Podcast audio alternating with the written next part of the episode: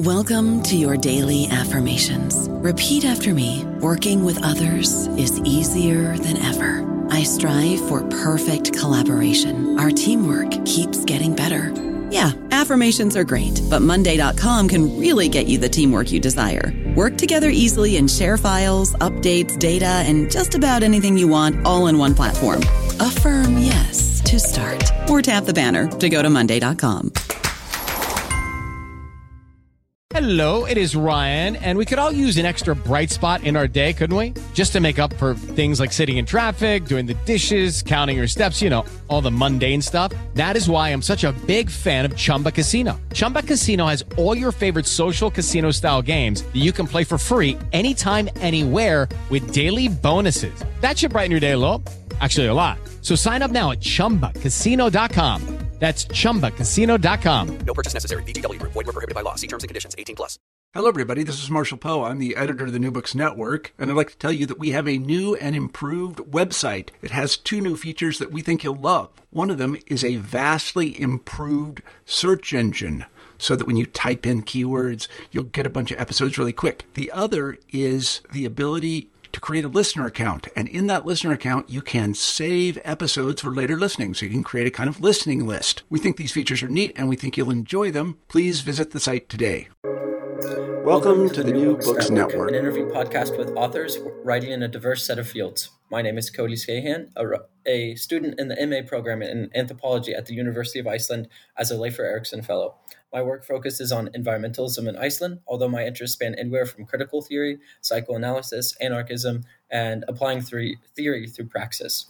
Today, I'm joined by Emily Strasser. Is that, sorry, is that the correct pronunciation? Okay. Strasser, yeah. Strasser. Yeah, that's fine. Yeah. I'm, yeah.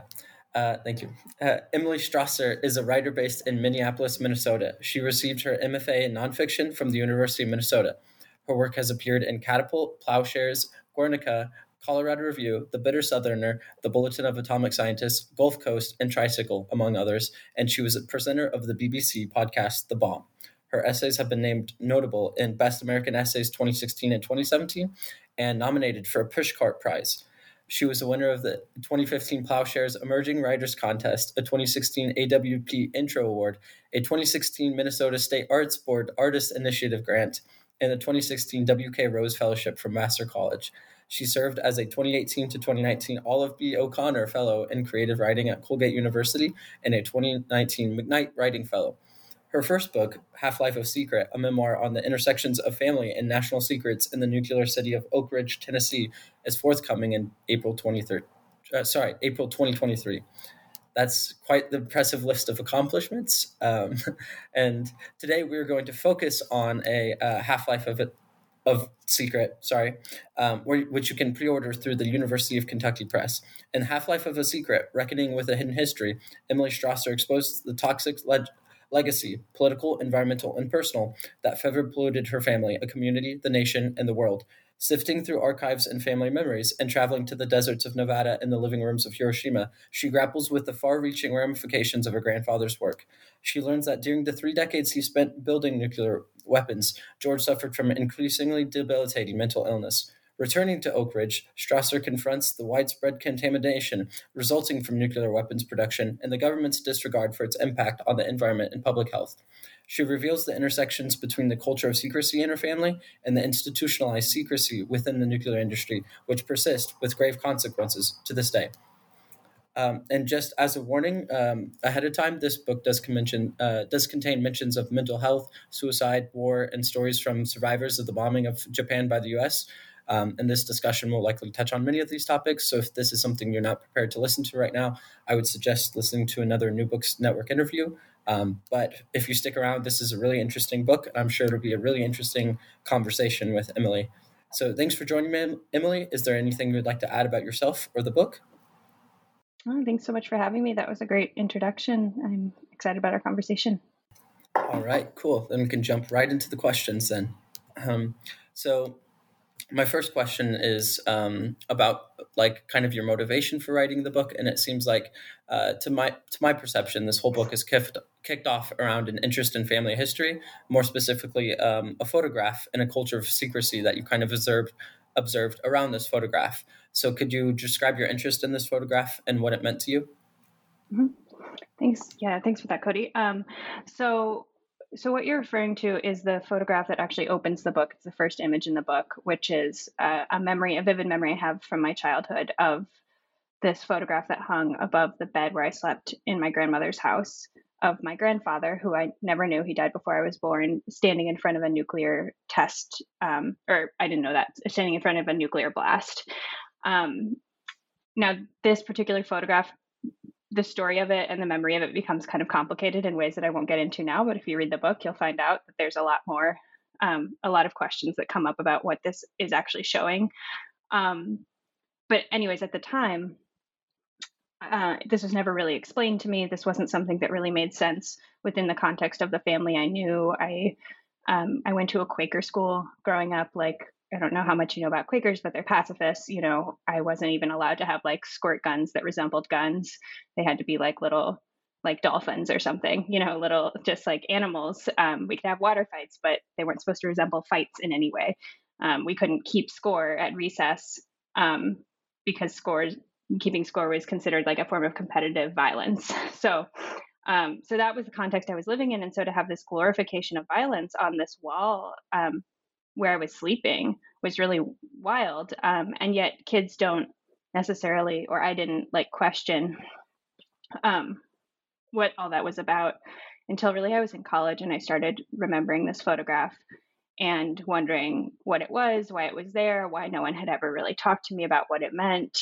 Um, and I knew, you know, at some point I'd heard little things like, oh, George, my grandfather, he had worked on nuclear weapons. I like sort of vaguely knew that, but it wasn't something that anyone ever like sat down and outright addressed. And so I got, I got curious and I started asking questions and started digging. Um, yeah. And I guess when you speak to like, what about the culture of secrecy around this? It was this sort of mutedness. Like it wasn't that it was like a total secret. It's like hung on the wall, right? But the sense that there wasn't anything remarkable or strange or anything that you would want to like address with a child. Yeah, that's really interesting, especially as you mentioned within the context of like being raised um, in this Quaker background and everything, and then the violence. That's really interesting um, sort of contradiction there. Um, and Like kind of like you said, when you, you started off with the photograph and you used this very like evocative and um, illustrative language, and this kind of permeates throughout the book. Um, and it's like it's like almost you're taking along the reader along you through your investigation. Like when you find something out, it's like you're you're describing the background that led up to it and everything. And um, like we're we're having these sort of discoveries with you in a way. So why did you think it was important, or why did you want to write the book this way? Yeah, that's such a good question. Um, it's funny sometimes as a writer, I feel like dumb when asked questions about my own book because I'm like, I don't know why I did something. I just did it, like, I guess. But I do have reasons, right? But also there is some element of like something just happened, right? Something I wrote and it came out the way it came out, and I kept it that way. And it was a an un, um, conscious impulse, right? So there... The element, there was an element that it was not a choice. Um, I was figuring something out as I wrote it, and I wrote it to figure it out. Um, and my process of figuring it out was part of figuring it out. So that was one element. Um, but there's also like, there is a craft element, and there, there were times that I deliberately, you know, went in and said like, where can I pick up that through line of like my journey? Because I was hopeful, at least. It's a dense book. It's got a lot of research. Um, there's a lot of history. And I think it could be really easy to get lost in that and um, and lose interest. And so I needed to make a narrative through that history. And the most obvious narrative was like my journey to understand it and to put it together and to piece it together. I was like the guide to that history. And so um, from a craft perspective, even though I was doing it already, I needed to go back through and like pick that up and make it kind of a constant throughout the whole thing so that I wasn't just like popping in and out. Um, Another thing that I think was important about that is like I'm writing about secrets, right? So a lot of stuff is um, I can't know even now, even having spent years, like there's unanswered questions. And um, the value of writing about the journey is that you at least get to put your lens on the gap, you know? So you get to say, oh, I sent in this Freedom of Information Act request and this is what they came back with. And, or you get to say, I don't know what happened in X moment, but from the pieces I know, this is what I imagine, you know?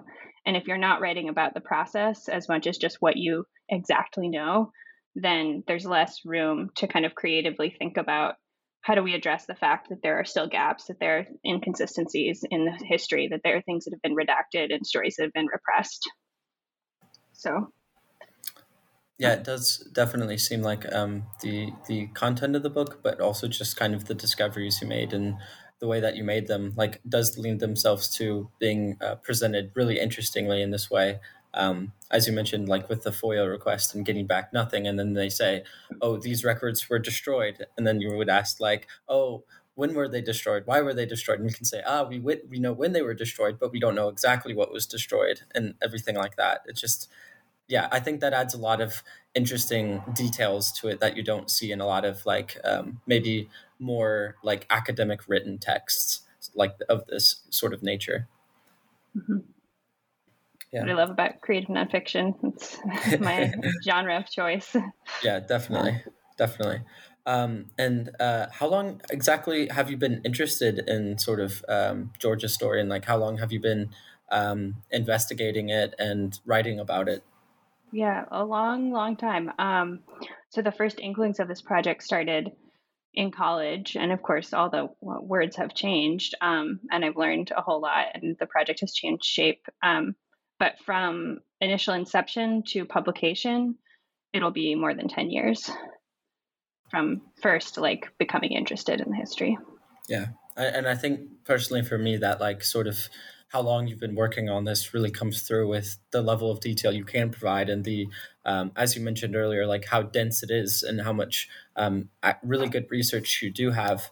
Um, but it does, like, um, particularly I would like to just bring attention to, like, the... Um, the countdown chapter, because um, I, I really like the way you present information in that chapter, because it's like um, you provide like numbers about like sixty-four tons or something um, different, like, or sixty-four pounds, excuse me, about the, the like nuclear bomb. And you have, you have these numbers and information, and then you have little short blurbs that provide like um, can context and explain what it is, but it's all really like easily explained. Even the phys- physics part of it is like, Um, explained in a really, really easy to understand way, even if you're not familiar with the in and outs of nuclear science. Um, so, um, yeah, I guess uh, what what kind of inspired you to write that way as well, like that chapter mm. in specific? Why did you want mm. to present these numbers and then say, uh, have a little short thing about it? Where did that come from?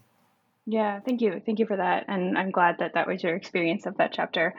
Um especially the physics. I had to get a lot of physicists to read it um, to see how I was doing. And then, and then like, you know, then you have to say less detail because people are going to get lost. So um, that was, a, I wrestled with that. So I'm glad it came across as readable.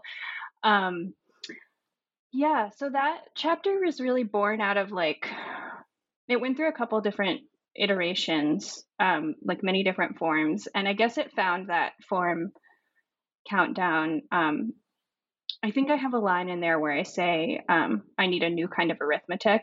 And I'm referring specifically to the primary argument used to justify the bombing is an argument of arithmetic, basically, of saying, like, um, more people would have been killed otherwise, which um, from my research, I believe is an ahistorical argument that was largely created after the fact to justify the bombing. And I read about that in the chapter.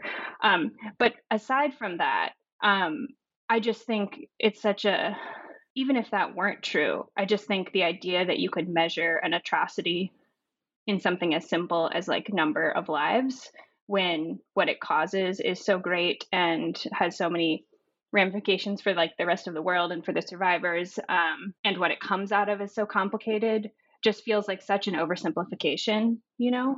Um, and so I sort of, I, I wanted to play with numbers in that chapter because I was like, okay, we're counting, let's count arbitrary things. So what are all the numbers that, like, made this bomb? Here's the number of, like, Congolese miners. Here's the, like, pounds of the bomb. Here's, you know, the um, number of people who worked in this lab that my grandfather worked in. Here's the number of people killed by firebombing. You know, here's the number of cities destroyed. Like, if you're if you're going to insist that it's a game, that it's an arithmetic, then like, yeah, then where do you stop? Um, and in some of those sections, I think I was trying to show how like ultimately like these numbers are, what we pick to count is sort of arbitrary, and and the math breaks down. Like you can't ultimately capture this reality in a game of numbers. So I guess I was like, I was reacting to a common argument that that I encounter a lot um, in constructing that chapter. Yeah, and the, and just to be clear, the common argument being that like the uh, construction of the nuclear bomb and like bombing Hiroshima would save, and Nagasaki would save more lives in the end because it would end the war sooner and less U S lives would be lost and all of that. Exactly. Um, yeah, yeah, and the the. The casualty estimates of like what a land invasion would have cost are like have been vastly inflated after the fact. Um, and I forgot the end of that sentence anyways, but yes, exactly what you said. Yeah.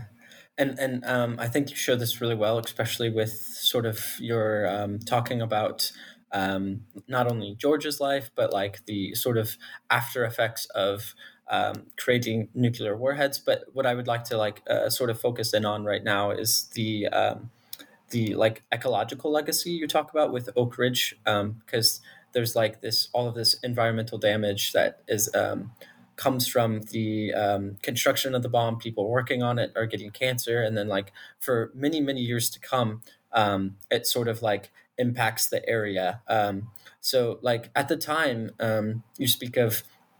In the book, um, people working in Oak Ridge and everything, which was the town where your your grandfather was working, working on the um, uh, bomb, was um, was seen as sort of a utopia. Um, so can you can you speak about like why it was seen as a utopia and like why you don't why you kind of push back against that um, sort of image of the of Oak Ridge?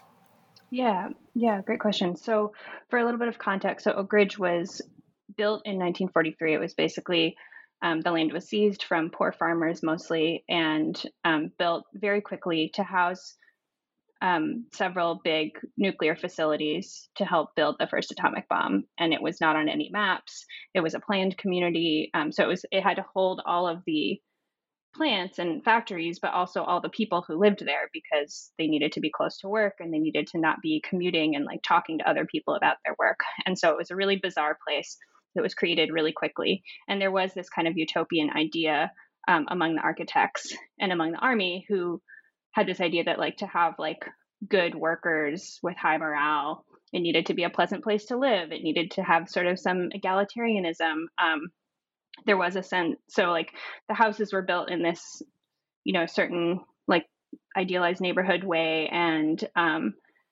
there at least is a narrative about um, like a classlessness, which ultimately kind of breaks down. Um, but a lot of people, when they talk about Oak Ridge, they talk about how people lived in the same kinds of houses. They couldn't really show wealth and, um, you know, and kids of Nobel Prize winners are going to school with like kids of farmers. Um, but actually there was like a great deal of stratification. There were different kinds of houses. There was um, racial segregation that was like egregious, even Um, in the context of the time. So like black workers were like literally fenced off from the white part of town and lived in really, really horrible conditions. Um, so yeah, so there, there was this idea of building this kind of ideal community. And I think some white workers, particularly like young white single workers who were like having the time of their lives, probably working, you know, working a, a war job that they felt was righteous. And like, there was a lot of fun recreation opportunities for young people. Um, there, there were, there was upward mobility opportunities for people who, you know, came from rural, like farming backgrounds for, you know, there were women straight out of high school who were given jobs in these factories and like made money that they wouldn't have made before and got to marry people with, you know, master's degrees, right? And all of a sudden vault themselves out of their social class and really change their lives for the better. Um, and so there's a lot of like nostalgia for that and a lot of celebration of what Oak Ridge allowed them. Um, but it wasn't equal. It wasn't an equal opportunity. Um, so that was the beginning of your question. Maybe I have, I was trying to give context. Now I'm trying to remember um, where we were going with that. Um, that was, it was um, like, why exactly? And you and you kind of hit at this already, though. Like, why would exactly it didn't live up to this sort of utopia oh, yeah. image? So I think right. you answered that right. pretty well. Okay. Okay. Cool. Yeah. Thank you. Yeah. Um, and then and then yeah, just uh, what I thought was really interesting, um, in particular when you were talking about um, pushing against the utopia image. There's a couple of things. Um, one was like the sort of um, the connection you make between Um, the secrecy of the city and sort of like uh, of the town, and the like the function of polygraphs in deterring employees from like either union organizing, of uh, defying any of the sort of strict rules and curfews and like um, segregated um, communities and things like that, or or spilling secrets, because there was like this um, sort of, like you said, the polygraph served as a d- deterrence, and people sort of started self-policing themselves and like getting a sense of accomplishment um, from uh, passing these polygraphs, of not, you know, you know, being found to be a, a traitor or or breaking the rules or something. Like, they were confirming themselves and their st- stability um, from passing the polygraphs.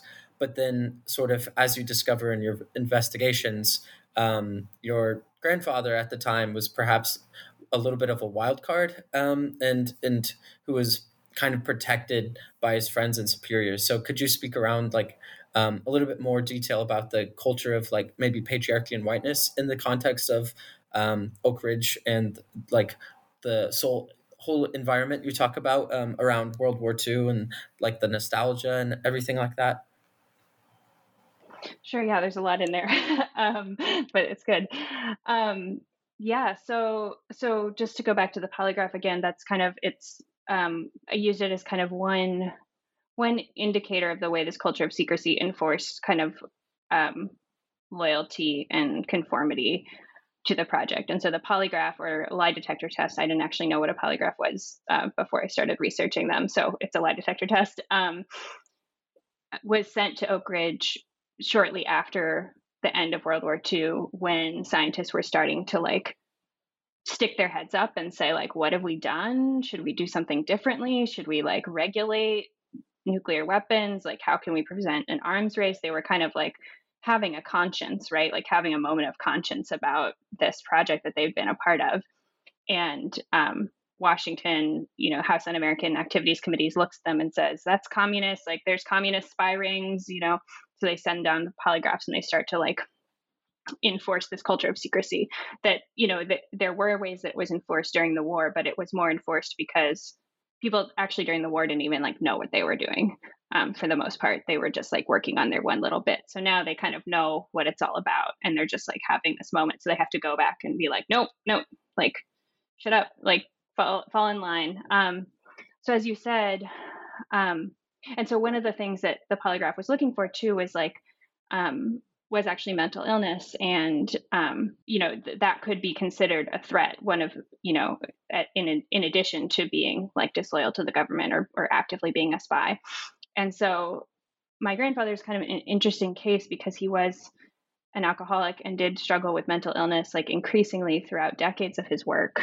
Um, and I have, you know, found evidence that he really was kind of protected, that he um, could have been fired, but like was protected by his friends and superiors. He had been there from the beginning, and he kind of rose through the ranks until he was eventually in management. Um, and so there is like this discrepancy, right, between what they were trying to protect supposedly um, with things like the polygraph and someone like him who doesn't, um, who does have what they would call a vulnerability, you know?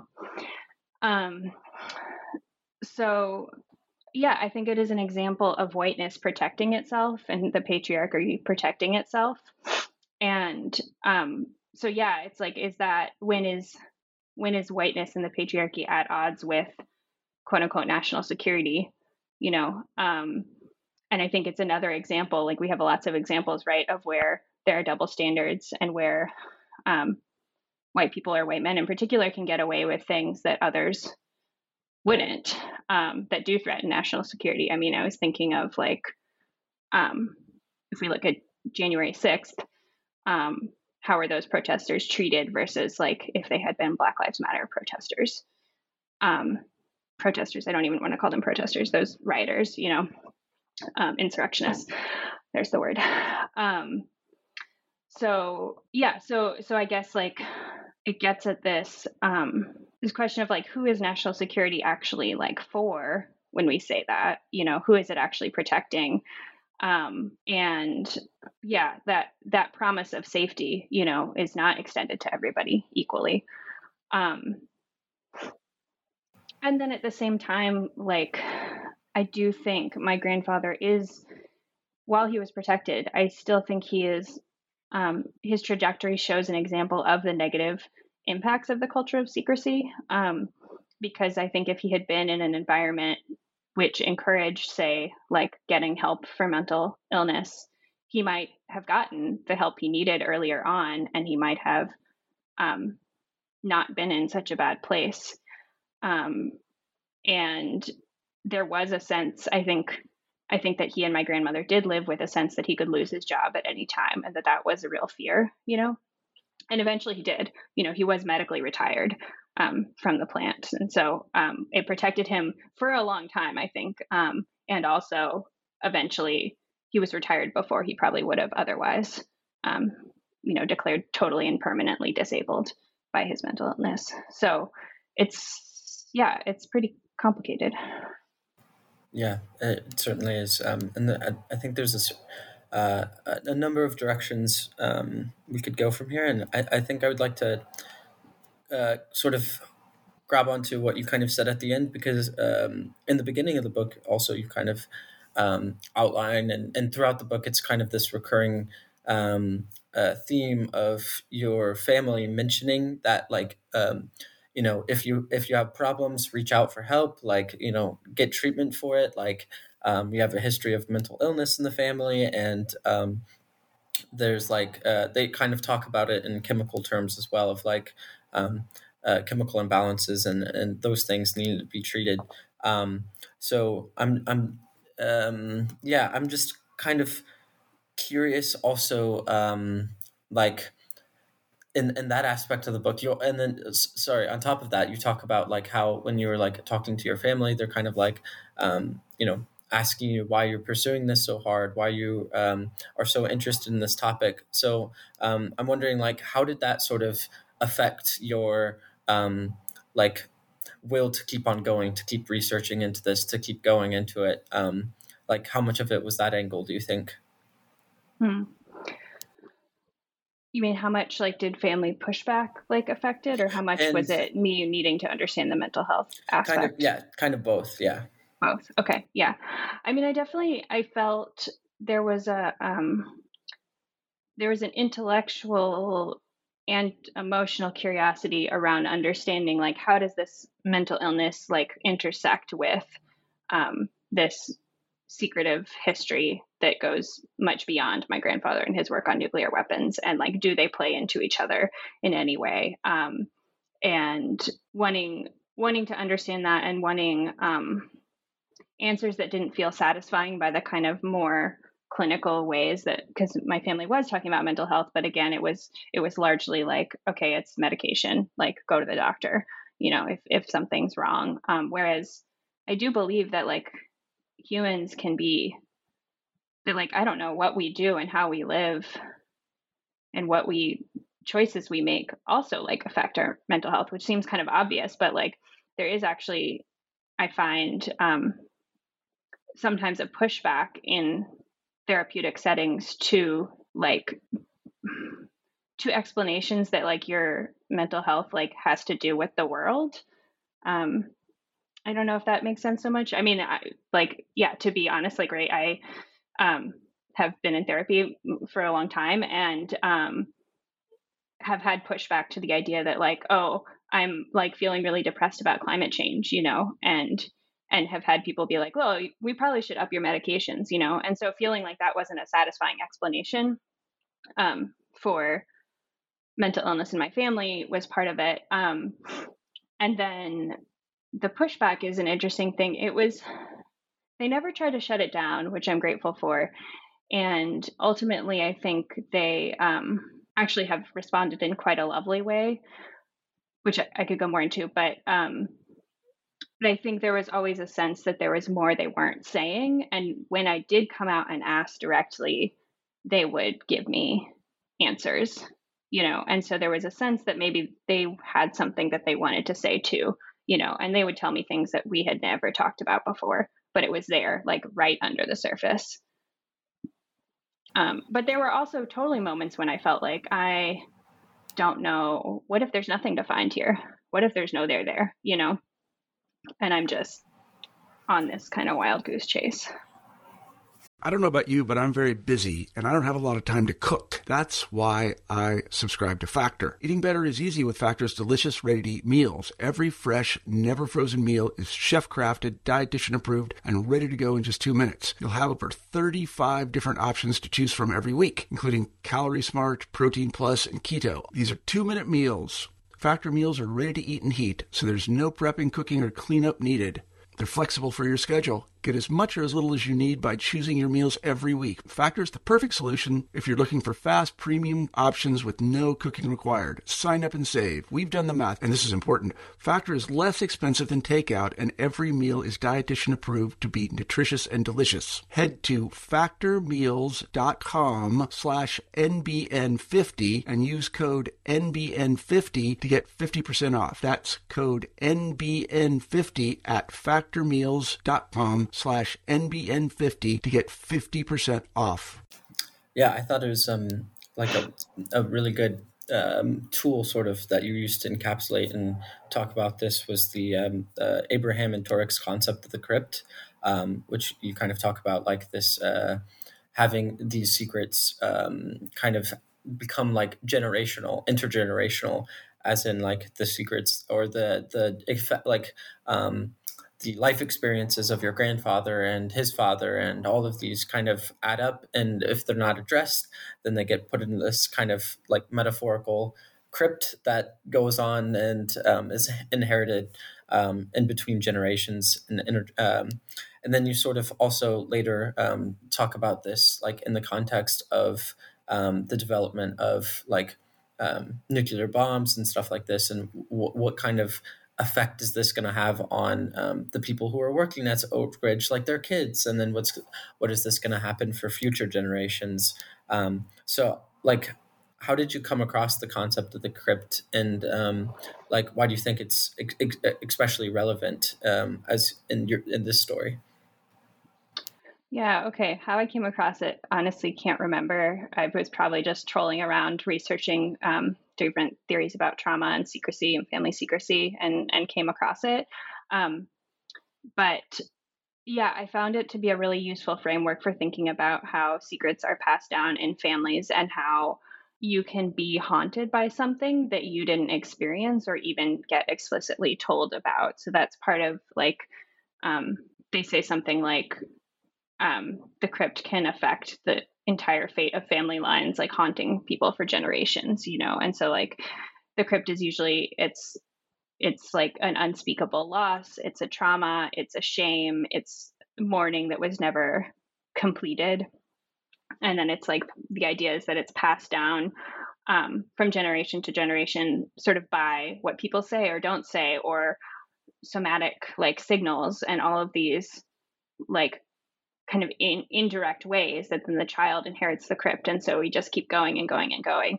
Um, and I, when I discovered it, it really aligned to my relation with, um, I'm like, should, should I give away all the secrets of the book? I guess we're just talking about it. Um, but I, um, like when I learned about um, my grandfather's mother's suicide and how it wasn't, it hadn't been metabolized or processed or mourned in his family. And it was this really weird moment for me when I, it felt like I had always known that. Um, and, it, and it felt like I was learning it for the first time. And it kind of always felt like that. And even when I say it now, I'm like, wow, what, you know, it's just like, it brings up this feeling in me. Um, and so that it felt like a resonant way to understand what was happening um, for me. And then I was curious to the framework of thinking about like that the obsessions of the next generation can be propelled by the secrets, the unresolved secrets of previous generations. I was like, well, here I am, like obsessed with this, circling around and around and around. Um, so, and then I was like, it's always been important to me, like, this isn't just like a family story, and it's not, um, it's, it's really about this much broader thing about nuclear weapons, about the environment, um, about atrocity more broadly. Um, and So I was really excited when I ran across um, the scholar Gabrielle Schwab, who was talking about like collective mourning and the crypt as a way of understanding like collective trauma um, that's been unprocessed. And she talked about it both in the sense of like the people who have been victims of violence and the perpetrators of violence. And she is the child of like um, of like um, German um, people during the war, and um, sort of has, has theorized this in relation to like Nazi Germany, like how have the Germans like processed or not processed um, their own role within Nazism. Um, and so, and, and how, how does not processing or recognize, reckoning with those um, histories of violence lead to repeated cycles of histories of violence? And so looking at the ways that our country has both, you know, specifically as you spoke to, like people who are actually nuclear workers have not reckoned with like what their work has led to. I don't think our country has ever reckoned with like what the um, bombings of Hiroshima and Nagasaki actually meant. And so, um, so it, that that link made a lot of sense to me to think about like how has that story been kind of encrypted in our like national psyche as well. Right, because um, as you mentioned, although it's a family history, there's Oak Ridge, I think you're right, had a population of eighty thousand people at one point, and um, is that right? Yeah, it was like eighty thousand were working there at one point, mm-hmm. and it was more like seventy-five were living there because some were commuting, but that's a either, very good memory, very close. Yeah, yeah. It was a lot. Either yeah. way, that's a lot of like workers involved on this project who... Um, although, you know, differing levels of connection to the to the project and differing levels of um, whatever, it's it's all like, um, you know, there's a lot, a lot to be unpacked there that perhaps we haven't, as you said, worked through as a country or, or talked about so much. Um, and yeah, so I would just like uh, to kind of pivot from the sort of, you talk about inter, intergenerational, like, harm in the form or intergenerational, um, like with the crypt of like mental um, things coming back and again and again. Um, but also there's kind of this sort of longevity and, and inter- intergenerationalness of the ecological impact um, of Oak Ridge and um, uh, other projects um, that Uh, George worked on that had an impact on the environment. So um, what I really liked is uh, when you borrowed the concept of risk society, um, this is from the chapter Bombed Without a Bang, and you say that um, sociologists Sherry Cable, Thomas Shriver, and uh, Tamara Mix argue that Oak Ridge is a microcosm of the risk society that has developed since World War Two, a society that is, as they quote, organized around the environmental hazards created by modern agricultural, agricultural and industrial production technologies. Um, in such a society, the public faces toxic threats without full knowledge or consent. The antidote, the sociologists write, is the open exchange of technological information, inform public debates about risk, and public control of technology. So for me, it seems like the whole like um, sort of culture of secrecy around like intergenerational family conversations and and um, what we need to work through as uh, a country, perhaps, is kind of linked to the the whole not being Um, upfront about the environmental risks and environmental hazards, um, and this might be a, this might be a big question or a hard question to answer. But um, do you think you would have written the same book if we did not live in a risk society? If this sort of information was more publicly available? Yeah, I mean that's such a good question. Um, right, it still would have been horrible. It still would have been a legacy to contend with. So there might have been something to write there. Um, But I think it would have been a completely different book. You know, like if you imagine an alternate history in which like maybe that happened, but then there was the activism of the nineties and they brought the environmental stuff to light. And Oak Ridge said, we are a city of science. We are going to use the best science available. We're going to like build a world-class environmental health clinic. We're going to turn this boat around, you know, um, then I think what you would have had there is you would have had like trust of information. And that's, so a, a large part of my writing about the environmental piece is actually about, it becomes, it is about the effects and the contamination that's there, but it's also about like how it's really hard to say just how bad it is, or just um, how, what the impacts were and are, because of the ways that the um, information has been suppressed or politicized. And so, um, so it becomes, again, it circles back to the culture of secrecy as opposed to like the thing itself, which is the contamination itself.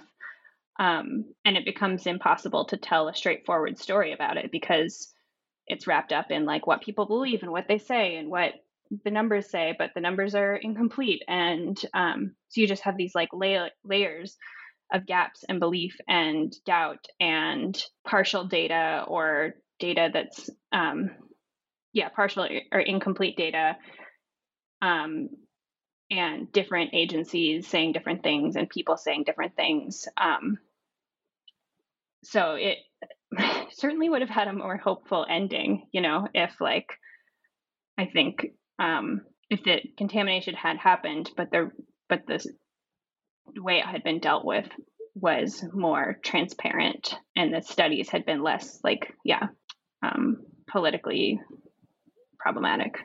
Mm-hmm.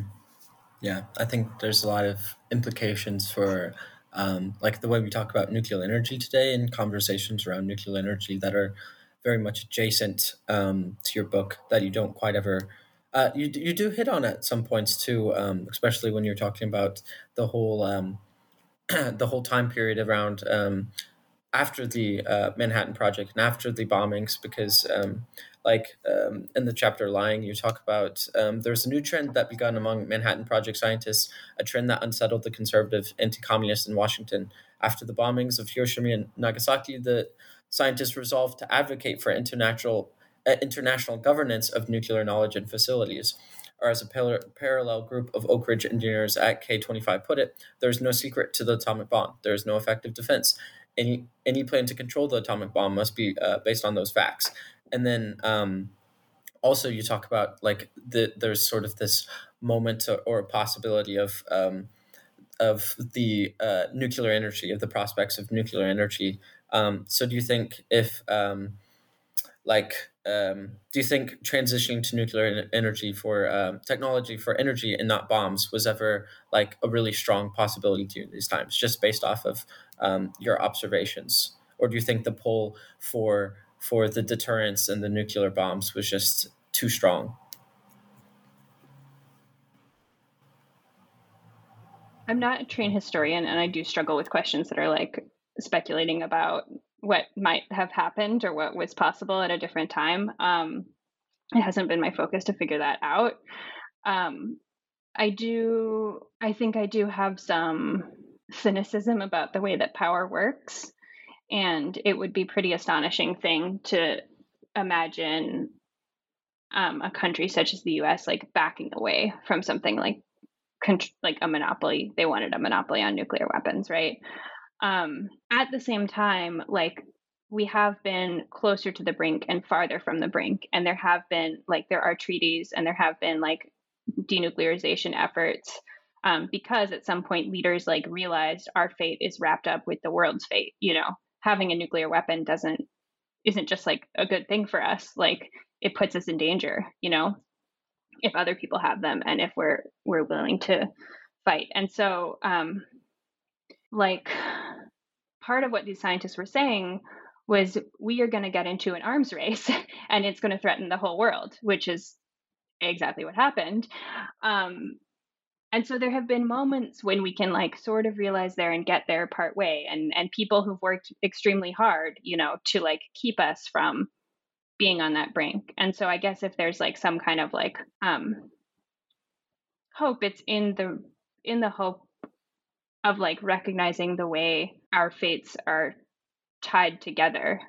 Um, I'm not sure if that exa- exactly answers your question. Um, it certainly doesn't answer your question about the past. Um, I think about the future, you know, I think about this with, in terms of like climate change, you know, can we um, like actually come together and turn the ship around. And to me, there is a parallel with nuclear weapons, because it's like everybody wants to keep like polluting and doing their thing and like growing their economy in the ways that we have, um, and like have that power. But ultimately, like it threatens everything, you know, it, it threatens people at different degrees and at different speeds and in different ways. It's not an equal threat, um, but it's bad for everyone. And so in a way, we're at another crossroads of like, can we realize that the fate of of everything is wrapped up in this, you know? I I don't know. I don't know no. what the answer is. Yeah. yeah. No, that's that's a really good point. I think that's a really good way of putting it. I think um like it comes through really strong in the book that it's it's as you say, maybe um it, it's kind of this um deep dive into a specific story and, and a history, and to say like to kind of, for me it did raise a lot of um sort of I guess flags or moments about like um, when things could have gone differently, perhaps. And it's like you said, like less of a what would happen, you know, what would be if if things had happened differently. Although you do raise those questions a little bit and um, more like rhetorically, but um, it's also about like, as you say, sort of like identifying when we come to those sort of crossroads in the future and being. I think you you do a really good job of like identifying, um, giving us the tools to identify moments when we do. Um, reach similar moments, and when like people have these like certain ways of speaking, um, or there's these certain discourses that we can notice and then like um, realize them, and then like hopefully, hopefully act differently. Um, so mm-hmm. I do appreciate that that about your book for sure. Yeah. Thank you. Yeah.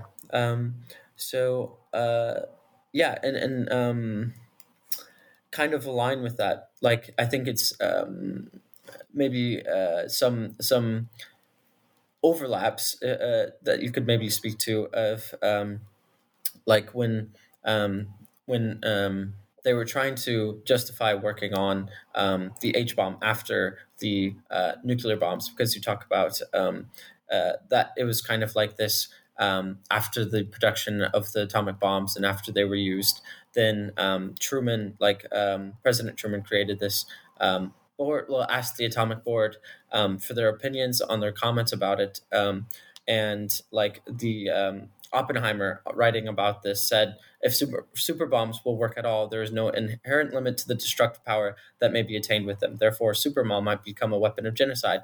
And determined not to proceed uh, to develop the super bomb, we see a unique opportunity providing, by example, some limitations on the totality of war, and thus of limiting the fear and accusing the and arousing the hopes of mankind.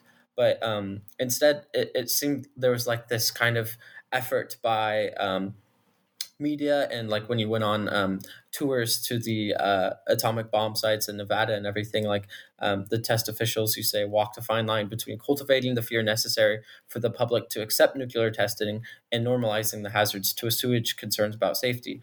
Um, and then you say exposure to radiation was compared to sunburn. The sun, the sun will give you a pleasant suntan, but if you're overexposed, it can burn the sun, skin and make you quite sick. Um, and this kind of seems similar to the discourses um, you, you were talking about with the um, uh, indigenous tribes being um, contaminated, um, their fish being contaminated, their water being contaminated. And we can kind of, um, to me, this kind of evokes um, uh, so many instances of climate change and pollution affecting the environment and affecting people, but attempts to downplay it. So it was this, I'm sure this was pretty purposeful to make those kind of implicit connections. Would you mm. say? You mean connections between between climate change and and the bomb, or maybe I missed? Yeah, kind of Wait. the the whole like the whole culture around the um, the how we talked about and encouraged the development of the bomb, and then how we maybe today encourage the development or like the continued fracking and and um, mm. the continued, mm. continued use yeah. of oil and things like that. Yeah, and, that's interesting. Sorry, did I? Were you? Did I oh, cut you I was off? just. No, no, you're fine. I was just wondering, um, like, how purposeful was that, and um, if yeah. you had anything to add about that. I mean, I wouldn't say I was making a purposeful parallel, except that I do. I mean, I feel like nuclear weapons are still an existential threat, and obviously, we're on a we're in a more precarious place now than we like or even a year ago with um, with what's going on with Ukraine. But um, but climate change kind of feels like the real big one for me these days, you know, the really, really threatening one, especially because it's like with nuclear weapons, you either like, well, it's not as simple as you use them or you don't, because even producing them and having them creates its own problems. But the worst things happen when you use them, whereas climate change is just like, you know, a force that we may not be able to stop, right? It's ongoing.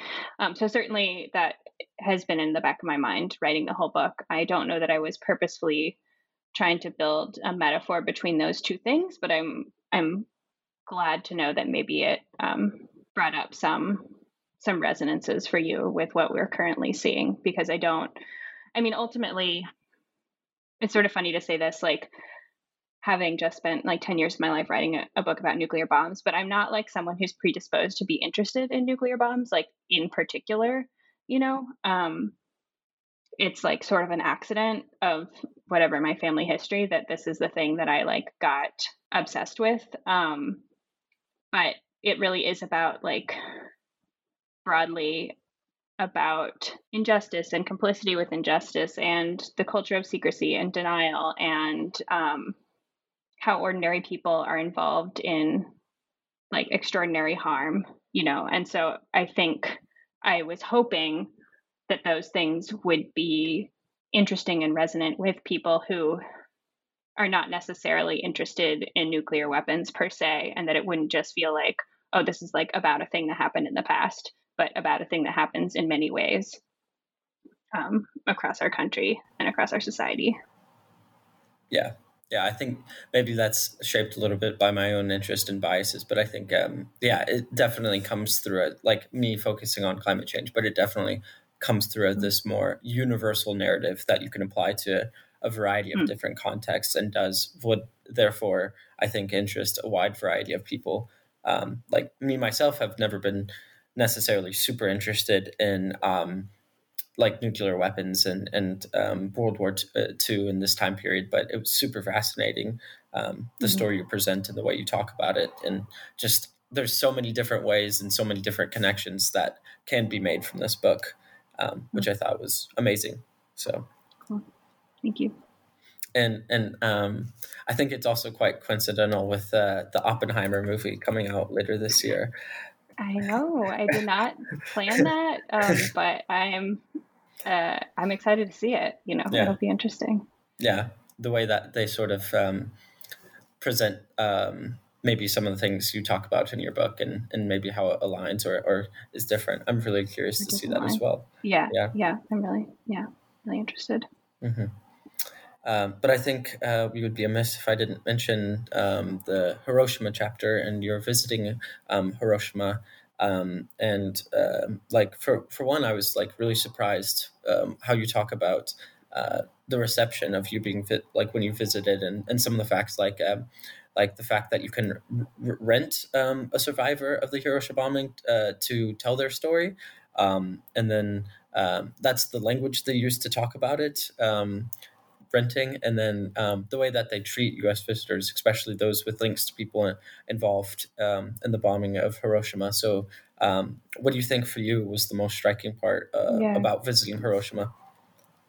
Yeah, I mean, definitely those things that you mentioned um, were really surprising to me. So um, yeah, what, what you're referring to for people who haven't read the book is um, like there's a system in place to um, pay for interviews with um, atomic bomb survivors. And it's like, I don't want to paint it in a in a solely negative light. Like I do think there's a kind of like labor, you know, in them. There's a huge amount of labor in them telling these stories, and like to to have a compensation, I don't begrudge them that at all. But this whole system of like, you know, I went to the basement of the museum and they asked me what kind of hibakusha I wanted. Hibakusha is the Japanese term for um, for the um, atomic bomb survivors, you know, and they asked me, do you want like a mother-daughter pair? Do you want like um, a school, ch- someone who is a school child, or like, what kind do you want? And then, um, and then you pay the fee. And so just like, it, I guess it was the fact that it was made so convenient for someone like me who came in knowing no one, not speaking Japanese, you know,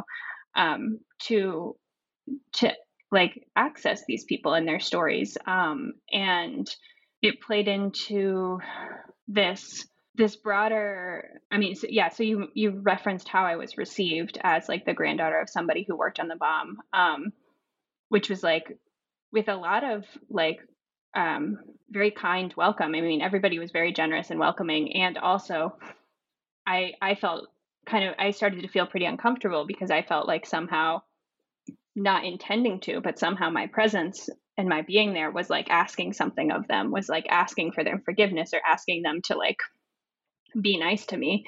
Um, and I wasn't sure if there was room, much room in the like narrative that has been um, sort of built up there for them to like not forgive me, you know, or not be um, welcoming. And so it, in the end, it sort of felt like there was a lot around the official peace culture in Hiroshima that was designed to make someone like me like comfortable, which I found rather unsettling. You know, I thought this should be a place to make me deeply uncomfortable, you know. Um, and certainly it's not any kind of monolith. And there's, I only spoke to the people I spoke to, and I only spoke to the hibakusha who were like giving interviews in that way. And so it's, there's no kind of scientific, like, you know, um, sample here. I, I'm not trying to say anything definitive, but my experience was, was one of feeling sort of catered to in a way that um, was really strange.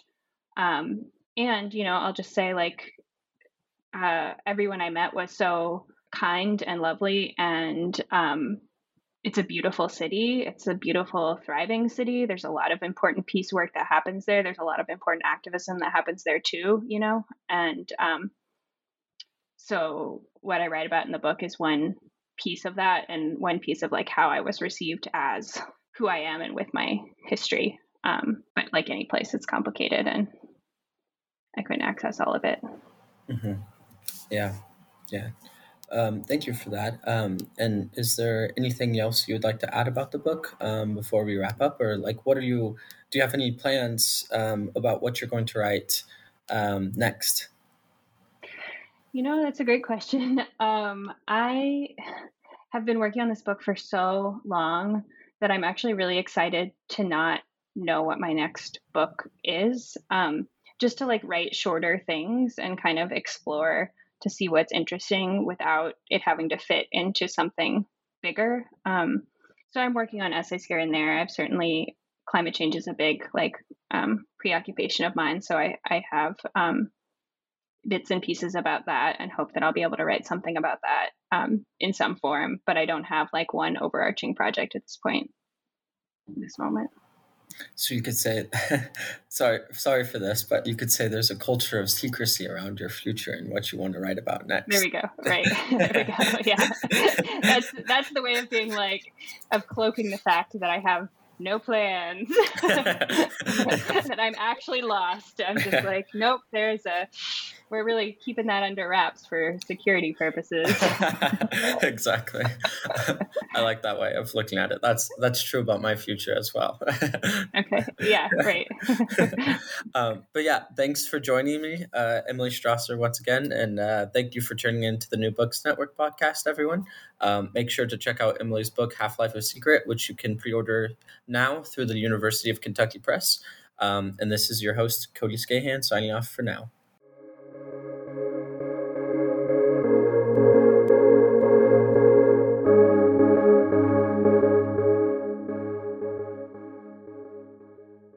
It is Ryan here, and I have a question for you. What do you do when you win? Like, are you a fist pumper? A woohooer, a hand clapper, a high fiver. I kind of like the high five, but if you want to hone in on those winning moves, check out Chumba Casino. At chumba casino dot com, choose from hundreds of social casino style games for your chance to redeem serious cash prizes. There are new game releases weekly, plus free daily bonuses. So don't wait. Start having the most fun ever at chumba casino dot com. No purchase necessary. V G W Group. Void where prohibited by law. See terms and conditions. eighteen plus.